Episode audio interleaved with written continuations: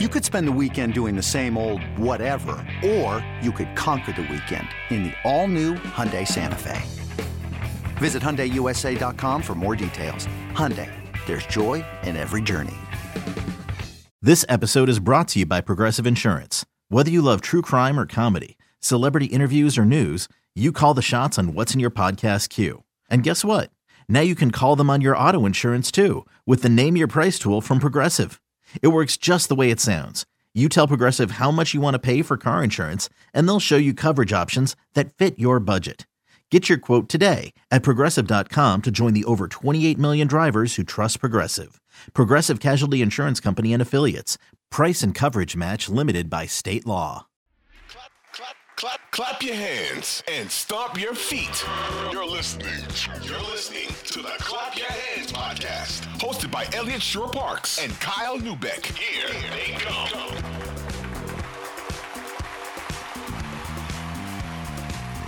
What's going on, everybody? Welcome to another edition of the Clap Your Hands podcast, a draft preview edition. As always, brought to you by Audacy Sports. Make sure you download that Audacy app. You get all the episodes first. Brought to you by Sports Radio 94 WIP. And brought to you by Kyle, a draft that I have fully convinced myself, despite the lack of picks, to be excited for. I feel like there's going to be moves, there's going to be rumors. Maybe they get in the top 10, maybe they do absolutely nothing. Either way, I love rumors. I love uh, trades and those things. So I'm all in for the draft. I'm ready to go for Thursday night. You uh, feeling that same level of excitement? I don't think so because, Oh, as as you noted, no draft picks for the Sixers draft based picks, on yeah. a series of trades that have been made uh, during Daryl Morey's tenure. So we don't know.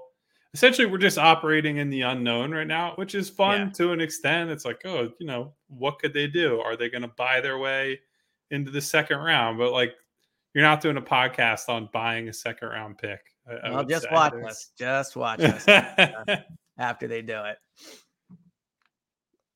Oh, sorry. I thought you had more. Look at you already getting water. Already a few, uh, only minute in. Already need that water. But all right. So I think what there's a bunch of things I wanted to get into today. You mentioned the buying the second round pick. You've reported that they're looking to do that. It is probably something that would be smart to do if they can. I think with Nick Nurse and his new roster, they're going to be looking for a different type of player. You get a low cost, low salary guy in the second round that you then have on a cost controlled deal if you can do it. But as you mentioned, that is not the thing that is going to get people the most excited about Thursday night, especially waiting into that second round. I think in the first 15 picks, or at least the first round, that's where you're going to see a lot of the exciting rumors. That's where you're going to see a potential Tobias trade. So outside of the second round pick thing, which maybe we can get into in a little bit, my question for you, Kyle, coming to this is what are the chances that the Sixers make a big move on draft night? You wrote an article this week on Philly Voice kind of outlining what could happen. Daryl Morey has been active on draft night in his career. What do you think the chances are this Sixers team is going to get some type of major reshaping on draft night? I wouldn't say reshaping might be strong because that makes it sound like to me that's you're moving core pieces. Mhm. I guess if you consider Tobias Harris a core piece, then you know maybe we could say that. I, I think the the likeliest major move they could make is trading Tobias Harris. And for anybody who didn't read the piece this week, essentially this draft is going to create a lot of motivation for teams who want to make big moves to do them now before the new league year hmm. because the teams that are over the cap over the even the first apron i know we've talked about the second apron on here teams that are over that in the luxury tax at all have much less wiggle room when it comes to putting together trades for salary matching purposes. So if you're moving a guy like Tobias Harris, who's going to make $39 million next year, and you're trying to, on both ends of that deal, it's, you know, whoever's sending role players back or swapping another b- big contract, maybe longer term contract for Tobias, are going to be subjected to these new rules that make it a lot harder to match up salaries. And so I think there's a lot of smoke out there suggesting Tobias will be moved, or at least there's an expectation around the league that he's going to get Mhm. moved at some point. So to me, if that's the case, then I would say there's a decent chance that it happens on Thursday night because if they wait until later in the offseason and James Harden is back on his deal and so on and so forth. Well, then you have limited options in terms of what you can do, who you can trade with, what kind of players you can get back. And so there's a bit of urgency for them to to get going and get moving if that's a move they're exploring. So I've been thinking a lot about what you said last pod that Tobias is probably their biggest trade piece they have left. You know, when you look at the future picks. And to that point too, if this this new CBA is going to impact their ability to move him moving uh, at once it comes once it starts you can make an argument tobias's trade value is never going to be higher than it is on thursday night because of the the cap ramifications his contract those type of things. And once you bring him in for the season i know daryl has shown a willingness to do that. Obviously he did that with ben but i don't think tobias is somebody they really want to bring into training camp and then make that major move with him at some point that year. So to that regard like do they have to trade Tobias on Thursday night? Is this their their real big chance to do it? And if they don't, are they blowing an opportunity? I don't want to say they have to, but I, I think what's interesting to me is that all the moves that they probably can make are the ones I don't think they necessarily want to make. Mm-hmm. So, for example, we talked a lot about Bradley Beal, and obviously he went to Phoenix, and that was kind of a foregone conclusion, it seems, that he was just forcing his way there, and that's where he wanted to be. And they gave up basically nothing to get him. Yeah. And it's if you're going to chase a star rather than, you know, hey, we'll bring back two, three role players, whatever it is, that scenario requires you to take some kind of risk. Like it is going to be, hey, we're going to try to put together a package for Zion, who, for on and off court reasons, is uh, yeah. having quite an interesting offseason in New Orleans it might be buying low on Zach LaVine, who I don't think they're in on based on what I've heard, but I know the Bulls are actively shopping basically their entire roster. I don't think they're they're not locked into anything basically. So I think you're going to hear up until unless Levine gets traded, there's just going to be a lot of scuttlebutt this summer about what they mm. might do. And so these are the type of guys you might be able to get. You're not going to get Dame Lillard for this type of package. Like, I don't think it doesn't look like Portland is trading him. In fact, it might be the opposite right now that they're going to trade. They're in a position to trade for somebody like Zion using the number three pick and using whatever contracts you have to do to make that work to try to please Dame over the next few days. So I, I think the Sixers are in this weird middle ground where they don't seem to be super enthused about the players who are theoretically available yeah. for a Tobias contract swap. And so I think they probably should make a deal, but I don't know that they are going to make a deal. So with Tobias, and actually what you just said caught my attention real quick. Do you think there's a chance they don't trade him? Like, you think there's a chance Tobias is on this roster opening night? I think there's a chance, yeah, because I think you know, as much as it's an opportunity where we can say, well, he's got a big expiring contract, and that's pretty important in the new CBA. Mm-hmm. You could make the like that's the pitch you make to other teams, but you also have to think about it yourselves as the yeah. Sixers. You say, look, this guy's going to come off the books. We're not locked into long term money, and we can sort of see how this plays out over the long term with how punishing is that second apron going to be. Like, so for example, we already know Phoenix will be a second apron team. So that takes one contending team out of contention for guys on the taxpayer mid level exception. Mm-hmm. And so let's say, I don't know, three, four, five teams end up at that second apron level. Well, if that's the case, then maybe the Sixers have a better ability to recruit those type of players. You might be able to get one of the best taxpayer MLE guys on the market. And so that's mm-hmm. an advantage you can create in that way. And so so maybe Daryl Morey sits back and says, well, that's the best path rather than, I don't know, you're going to break down Tobias Harris's contract into like Tim Hardaway Jr. and another role player or like, right. just make up role players that are on maybe like another two to three years worth of contract. So I'm not sure what they're going to do, and I'm not sure that they feel the urgency to get something done because they have to get something done. But uh, it's a fascinating question. It's because it's a completely new. the last CBA, they didn't really change a whole lot in terms of how the league's going to operate. These are pretty dramatic changes that everyone in the league is talking about openly and actively. And so I wonder if they're going to choose caution or Daryl Morey's history suggests he's willing to be a bit aggressive and say, screw it, we'll figure it out later. Well, so what's interesting is oftentimes, you know, you always hear like you can't make decisions based off of fans. And I definitely think that's nine out of 10 times you're right. You don't let public perception impact the moves you make from a roster perspective. If you look at the Eagles, they would have fired Howie Roseman, right? They, like there, there are times where you have to push through fans being really frustrated about things. But I, I do wonder if they bring back Toby in next year, because that's a good point. If they stay under that second apron, and let's say they're one of seven teams that has a legit chance to win a title, but only two of them are able to hand out the mid-level exception, and they're one of them, you are going to be able to add better players to fill your roster out than those other teams. But if they bring back Toby, and let's go ahead and assume they re-sign Harden, because it still seems to be trending in that way. I don't know, man. Like, are fans going to accept that? I've heard all week, or really since the end of the season on WIP, you know, like you have to. How would they justify bringing the team back? And to me, I think they can justify it easily. They almost beat the Celtics in the second round. They were one of the best teams in the league last year. All those things.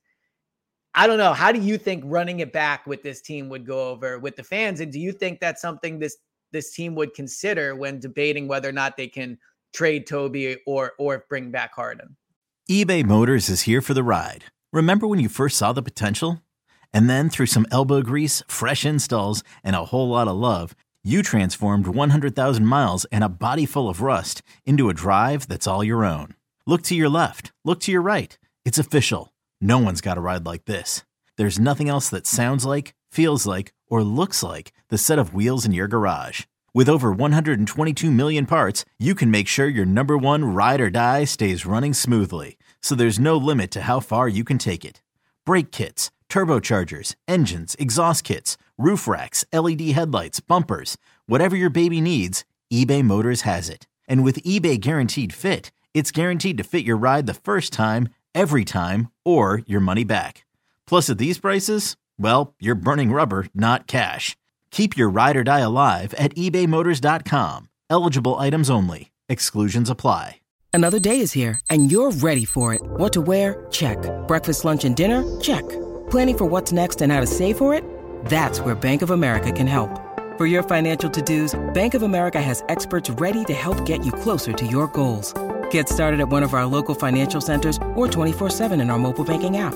Find a location near you at bankofamerica.com slash talk to us. What would you like the power to do? Mobile banking requires downloading the app and is only available for select devices. Message and data rates may apply. Bank of America and a member FDIC. Well, it wouldn't go over well. I think No, you I, I- both know what I that. mean, yeah. like that's uh, pretty obvious that if they just bring back kind of the same team, especially with, I mean, we'll see what happens with the Phillies, but this is an Eagles team that everybody's really excited for. So when Yep. they get going in training camp and the regular season, and the Sixers are just trying to sell, hey, the gang's still here, you know, regular season basketball Yeah, they're going to be fighting for any kind of attention for a long time, basically until the Eagles season ends. They'll be, and they're second fiddle even in a good year, but it's going to be a more dramatic gap between a normal season and what we're going to see this fall, I think. But here's the thing, and I think uh, Doc Rivers actually suggested this on his podcast with Bill Sim or his podcast interview with Bill Yeah. Simmons that the Sixers and their the Sixers brass will say we're a little too concerned with Oh, the yeah. media and outside perception when he arrived there. And what I would say is they can't worry about like you always worry from a PR and all that kind of perspective.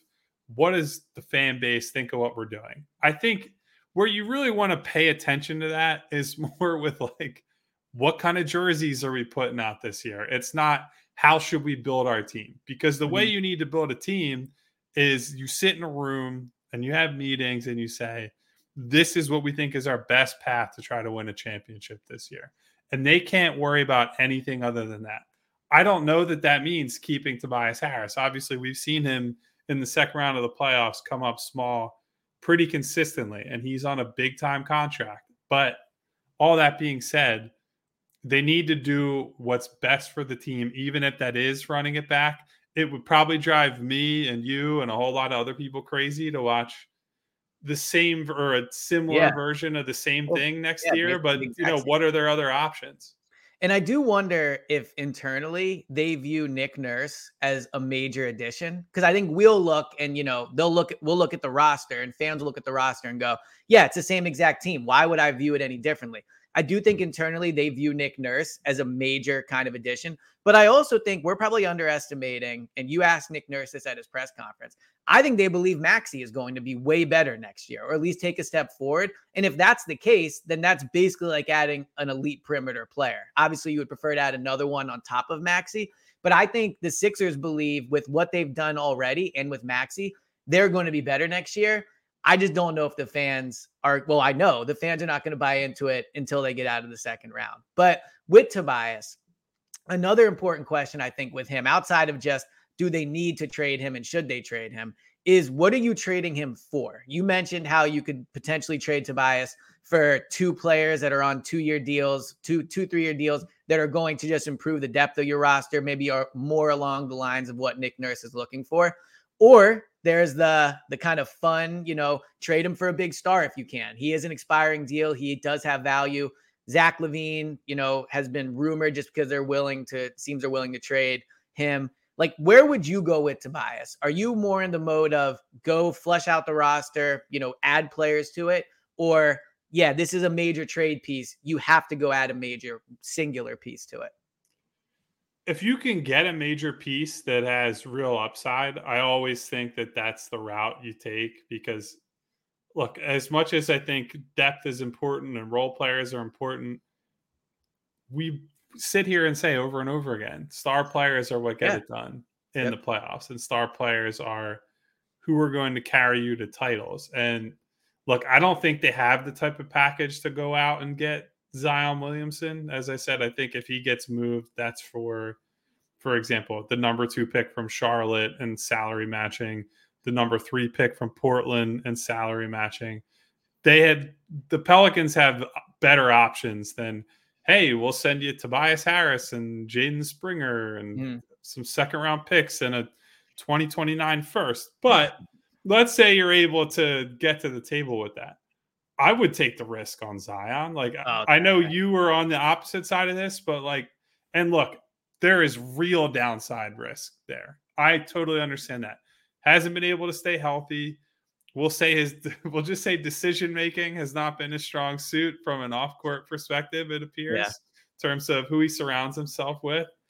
It's unclear if work ethic is a problem or it, that's well, I think it's clear it is it is a problem. Yeah, that's been very yeah, but I don't like to say that having not been around Fair. the guy and like it, it's easy to take pot shots from far away, whatever.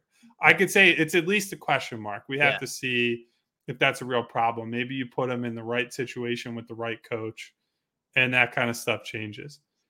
But he is a significant enough talent. Like, I'm not saying that he would be on equal footing with uh, Victor Wembanyama in terms of prospect hype or whatever. But there was a point in time where Zion was like, "Oh my God, this guy is going to be like the next whoever," right. and he's the the best prospect since Anthony Davis when he was coming out of Kentucky, or you could probably go even a little further back than that. His Duke season was must watch TV.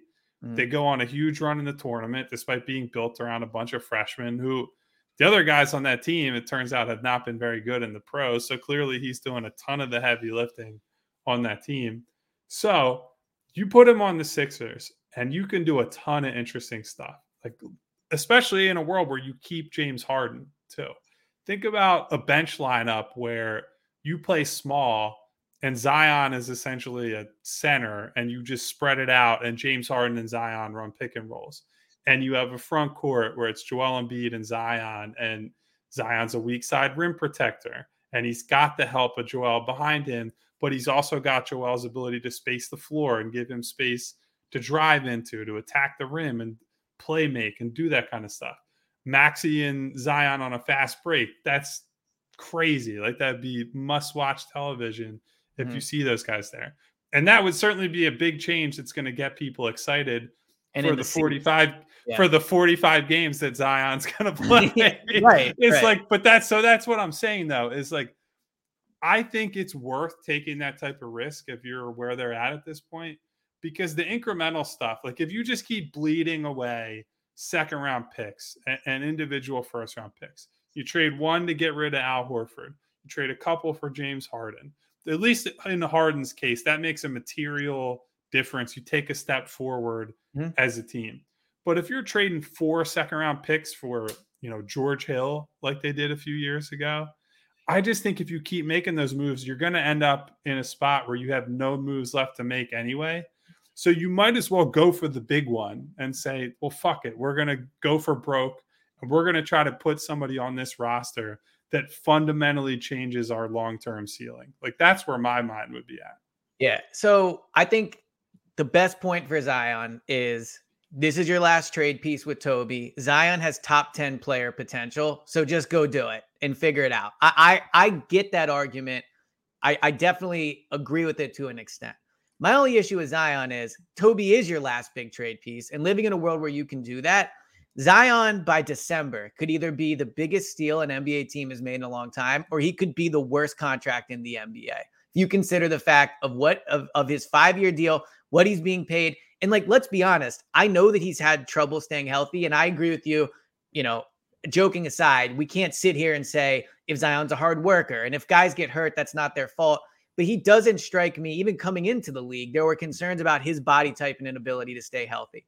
If you look at Joel, let's take Joel for example. Joel missed the first two years of his career, and since then, obviously, you know, we can go through the whole injury concern, but he's mostly stayed healthy. He he uh, you know, 60 plus, 55 plus games, nagging injuries for sure, playoff injuries, but he has been on the court.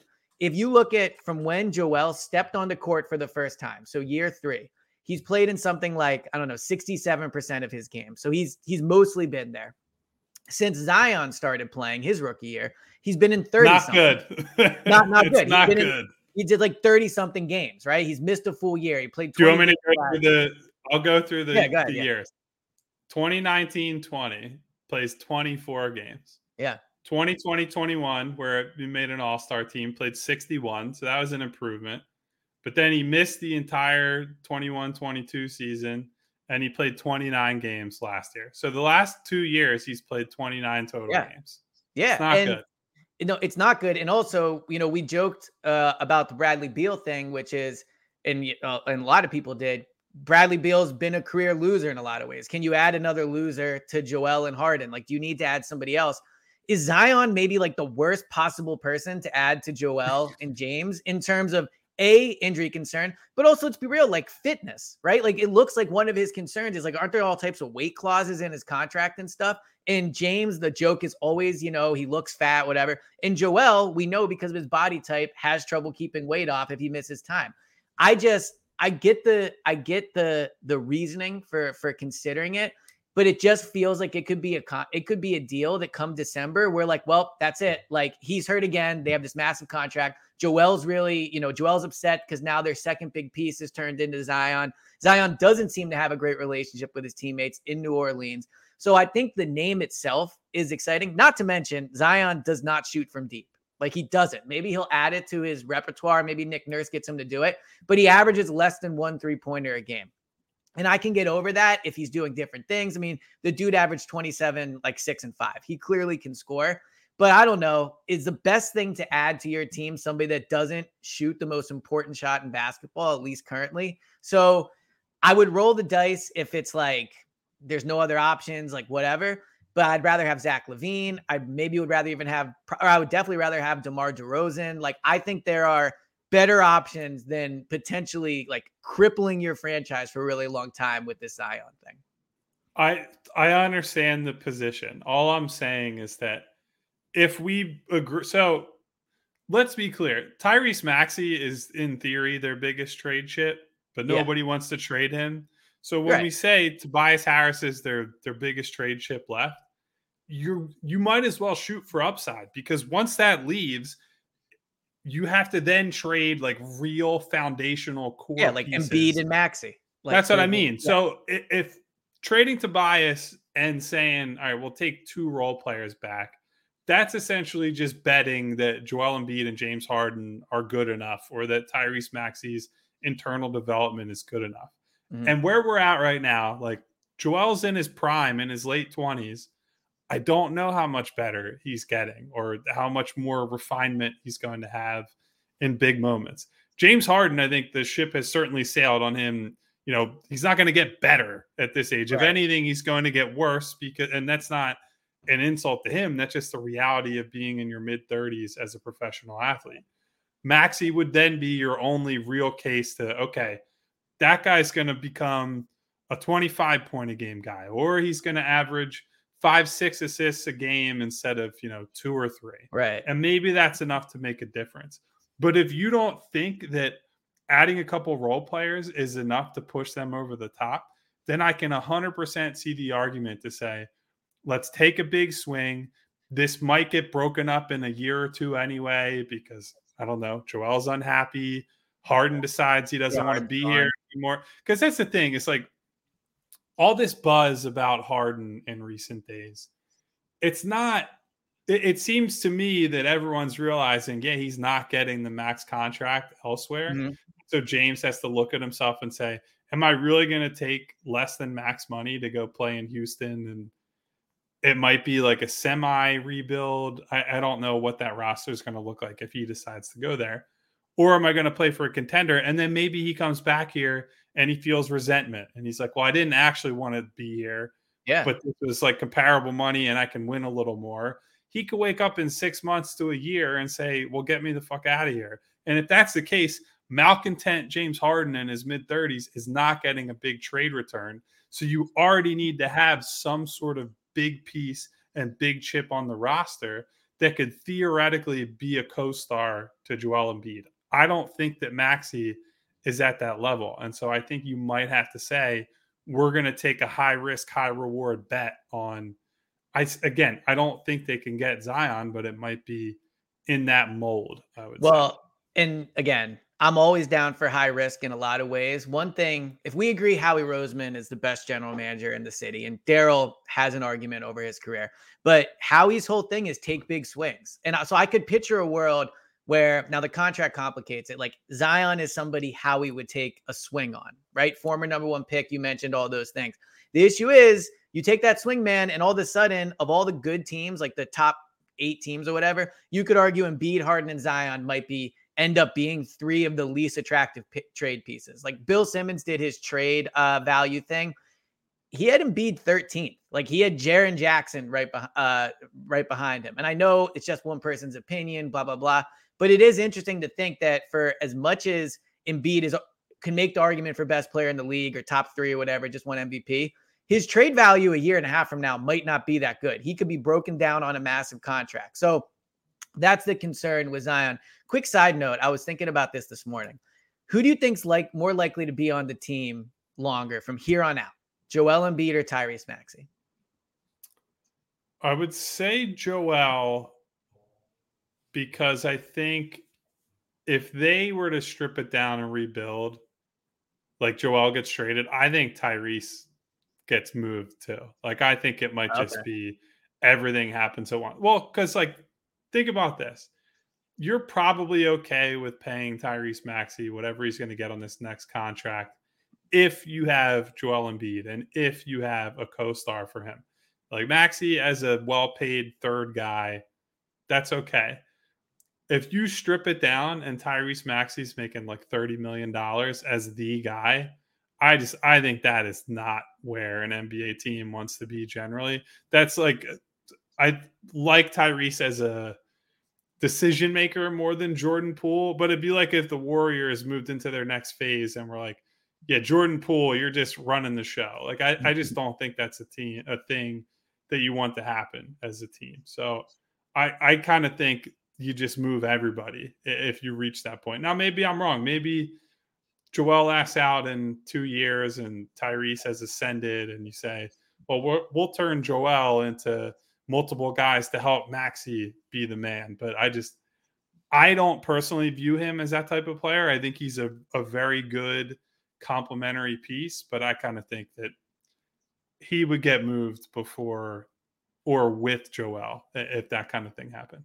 I could be dead wrong about this, but I really get a sense that they are like extremely high on Maxey. And so I could They definitely a, are for yeah, sure. Where where I could picture a world where it gets frustrating and Embiid, you just like cash out early on him in terms of getting a big return, and you envision your team more built around guards, and you think Maxey can be one of them.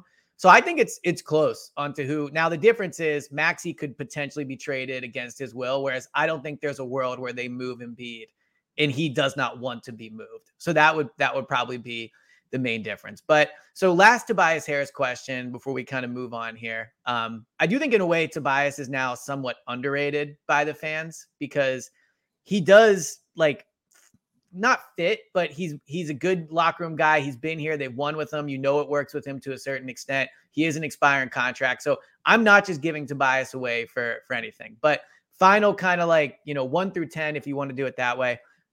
Friday morning, we wake up, the draft is over. What do you think the chances are that Tobias has been traded?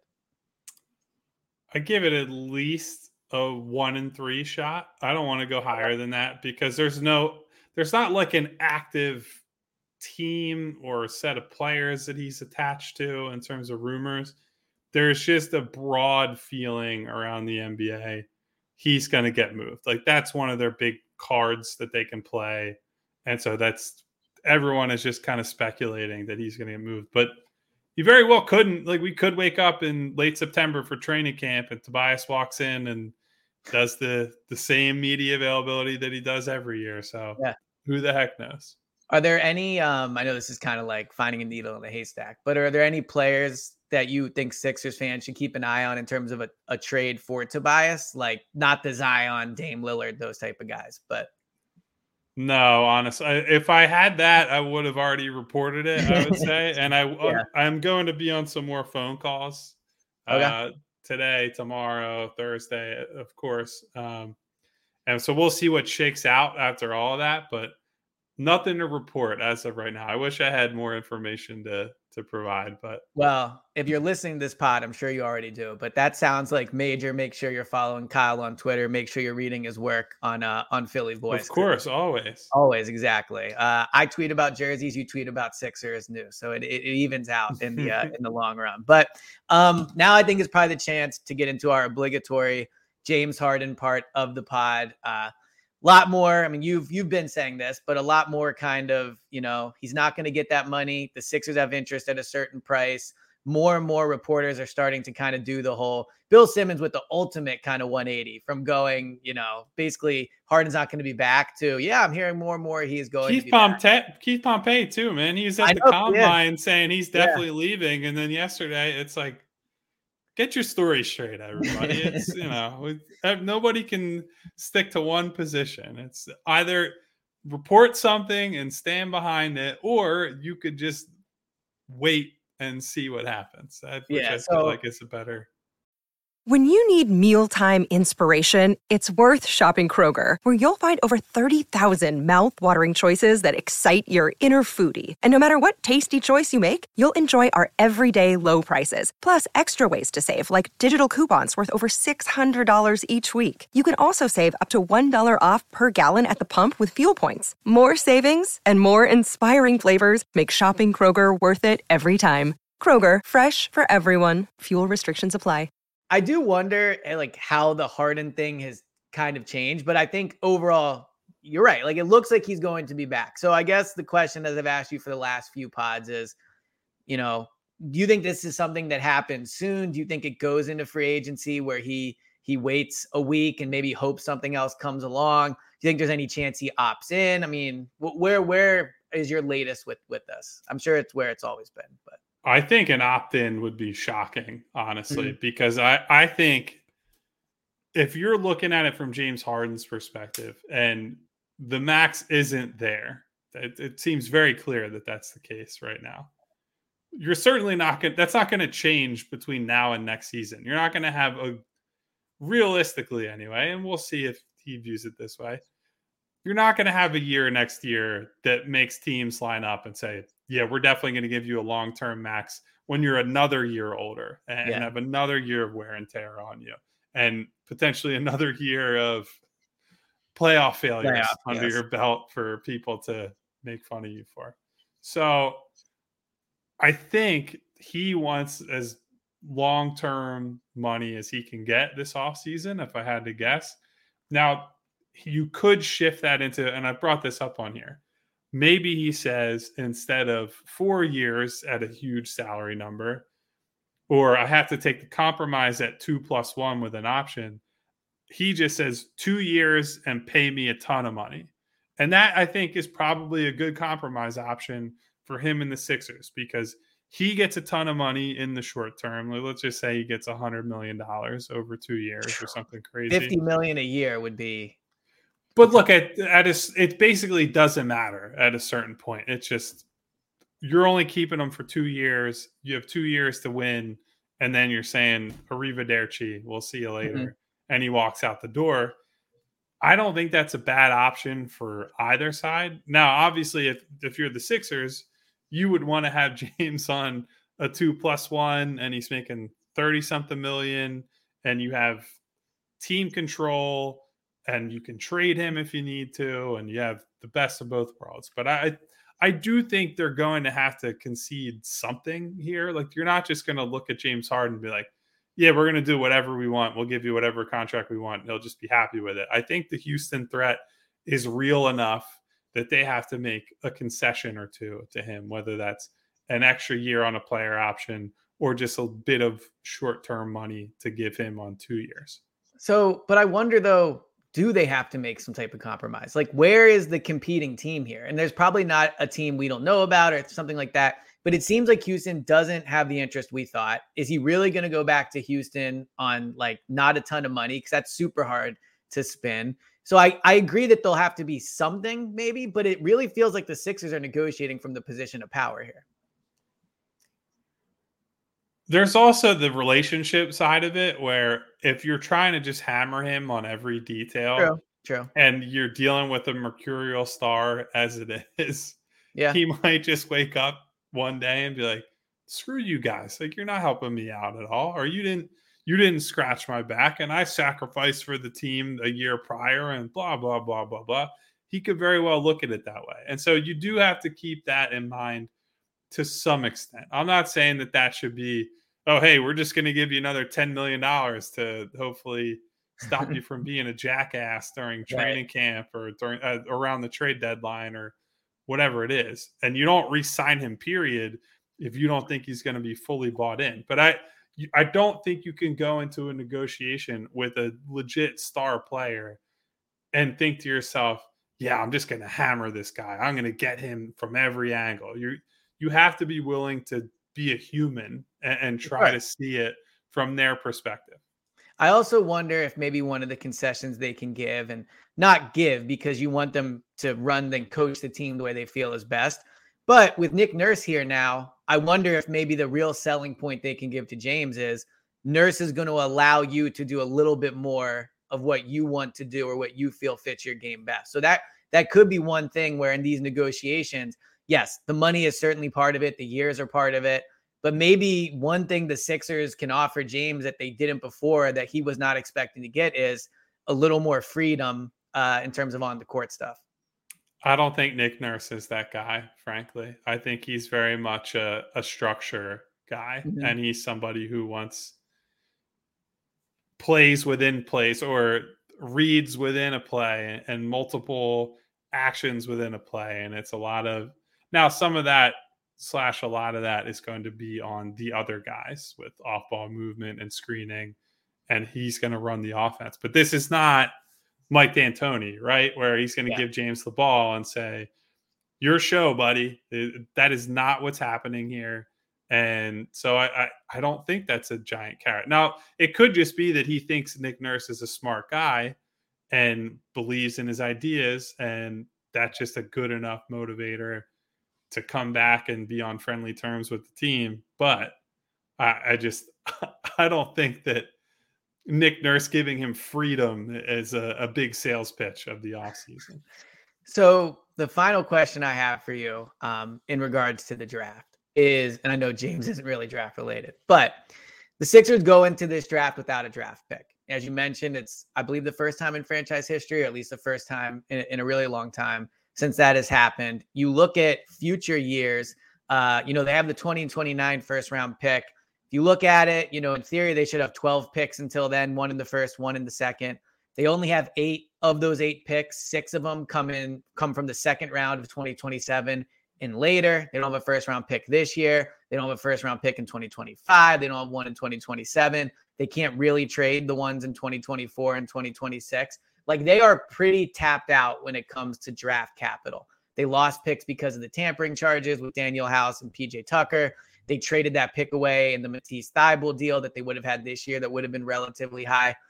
My question for you is do you think Daryl has been too reckless with these draft picks? We've gone from two kind of extremes.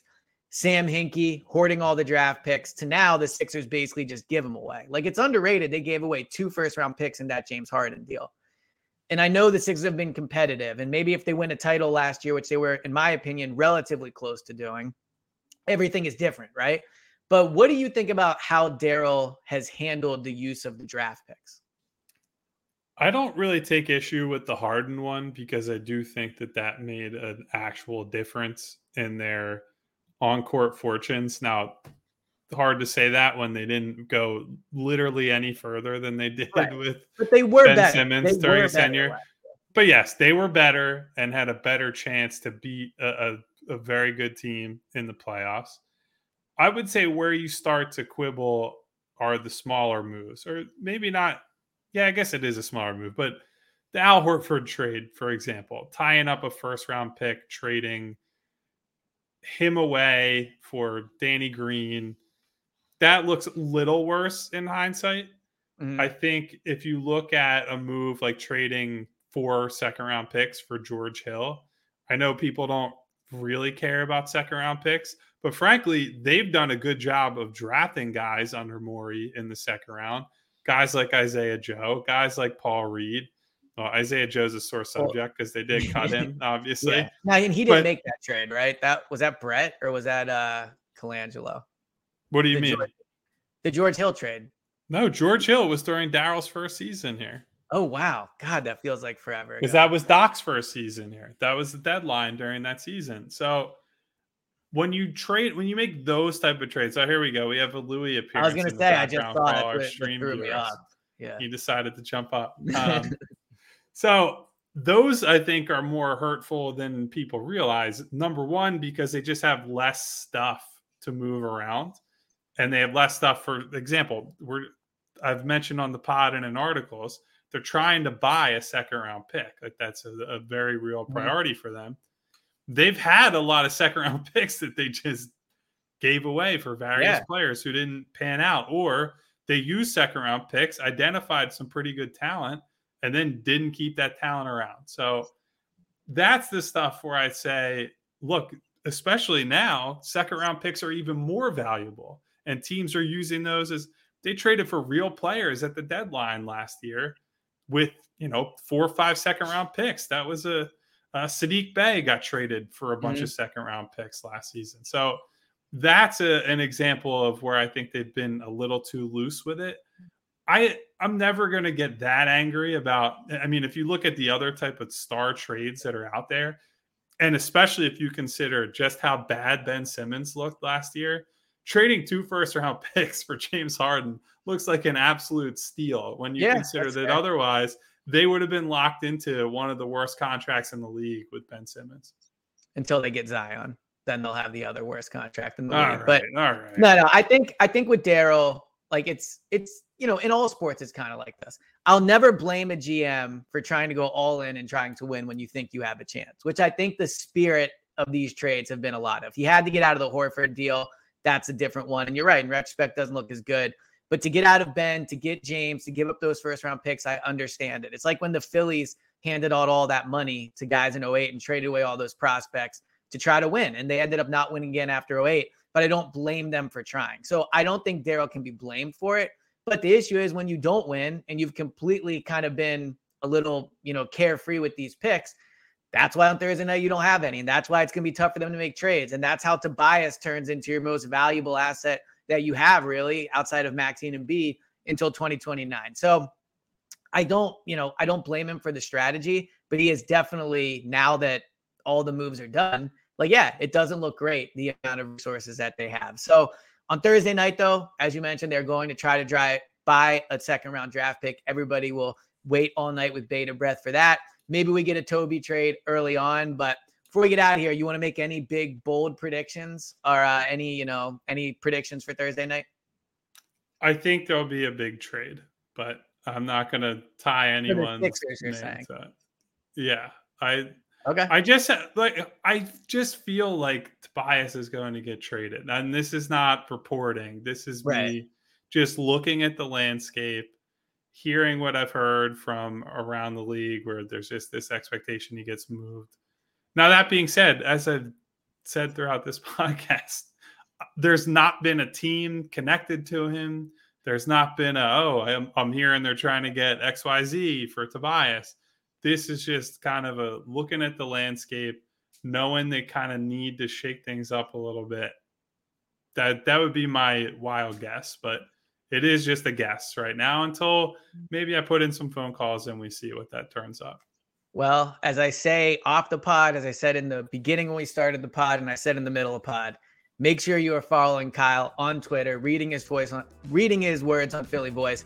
And even though I'm going on vacation, maybe we'll try to have an emergency pod if something does happen. So thank you to everybody for listening. Um, make sure you download that Audacy app. Make sure you're leaving those five star reviews. Somebody left a review, five stars, ripped me to shreds. It was a five star review, so it still made me happy at, at, at, the end of the day. So you are welcome to take shots at me as long as they're five star reviews. Um, so until next time, either whether it be Friday morning or even sooner if there's a trade, talk to you next time. Talk to you guys soon.